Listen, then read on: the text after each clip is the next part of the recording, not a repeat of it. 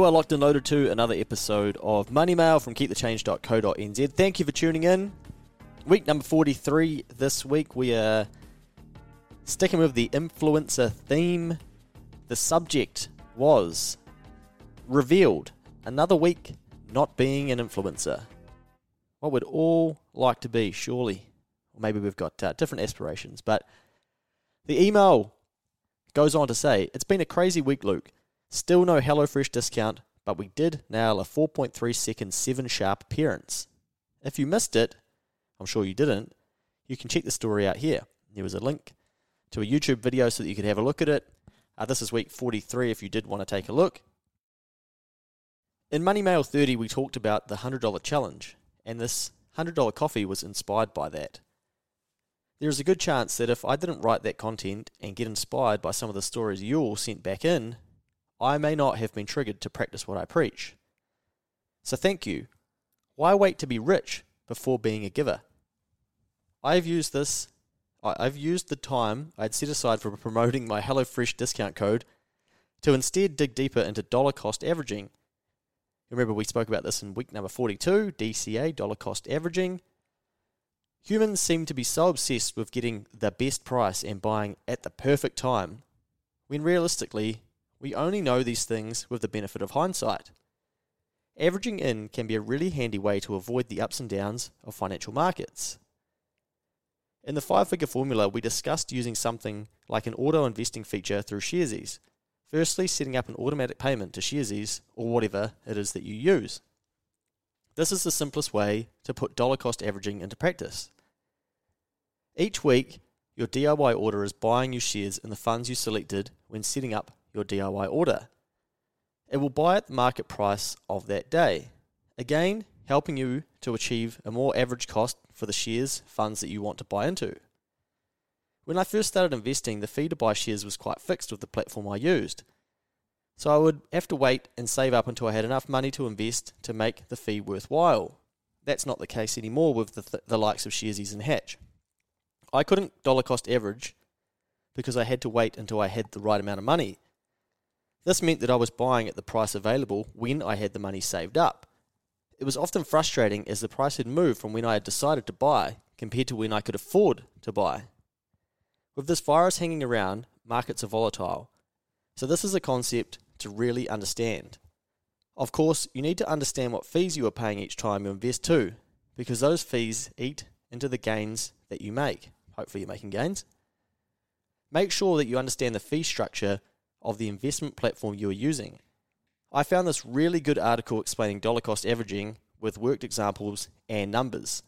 And there was a link in week number 43 to a website, fool.com, and under the investing section, there is a dollar cost averaging what investors need to know article, and it goes right into depth with dollar cost averaging.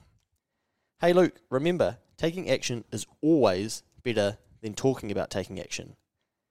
Have a bloody good level 1 weekend, surely.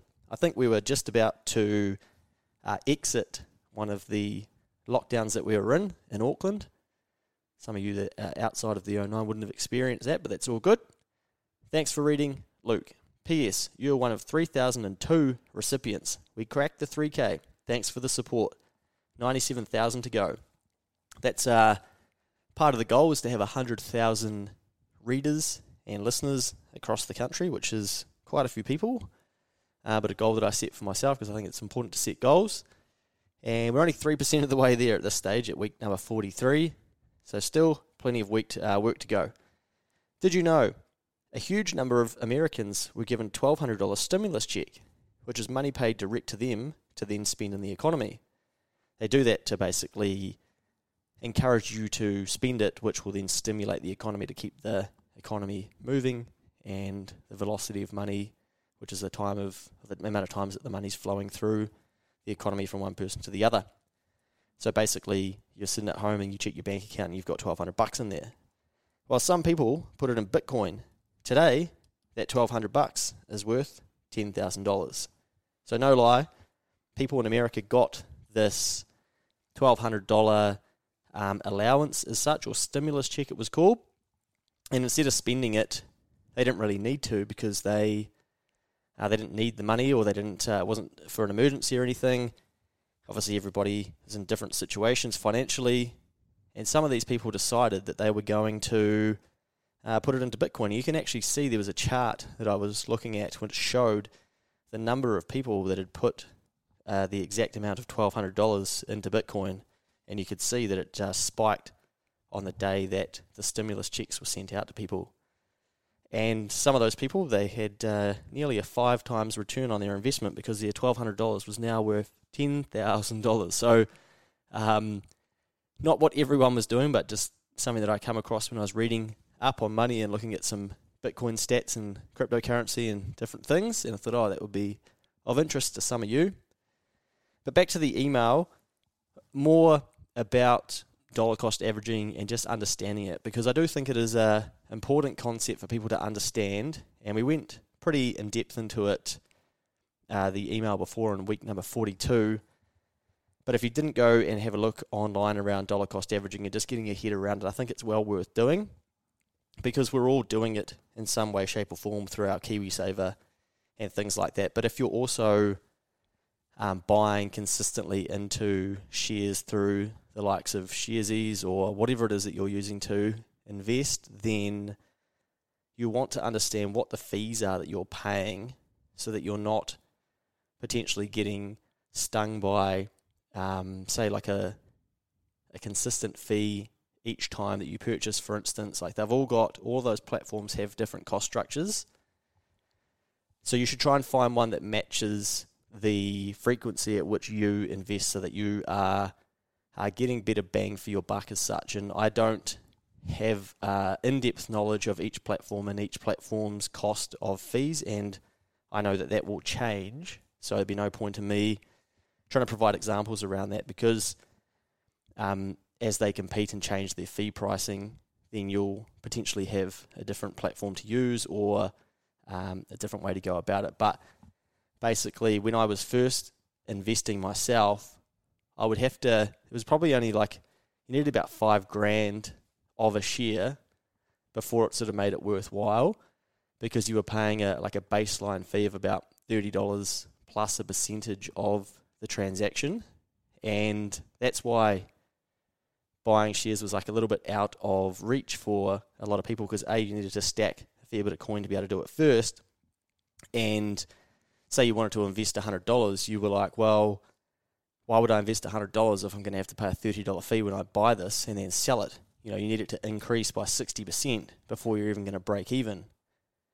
But fortunately, fractional share ownership has come in, which has changed that, and now people are able to buy shares just about every day, or every day that the markets are open if they want to. But that's also come with different cost structures and things like that, which have made it more accessible.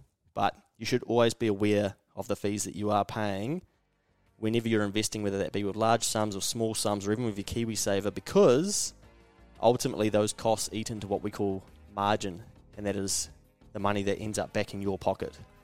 So always be aware of those little costs. Just like clients that we work with for Next Advisory in the business space, they are always analysing, okay, what costs are creeping in as part of a cost of being in business that are eating into my margin. So it might be credit card fees or bank fees, shipping rates, fuel changing, all those types of things. They're all costs that people have to keep an eye on.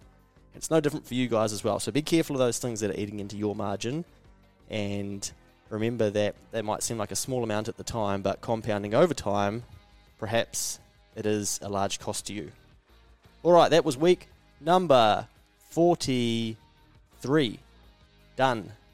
Thank you for tuning in. As always, if you'd like to share this with somebody, go and do that, whether it's the written copy or the audio copy. I would appreciate it. We'll see you in week number 44.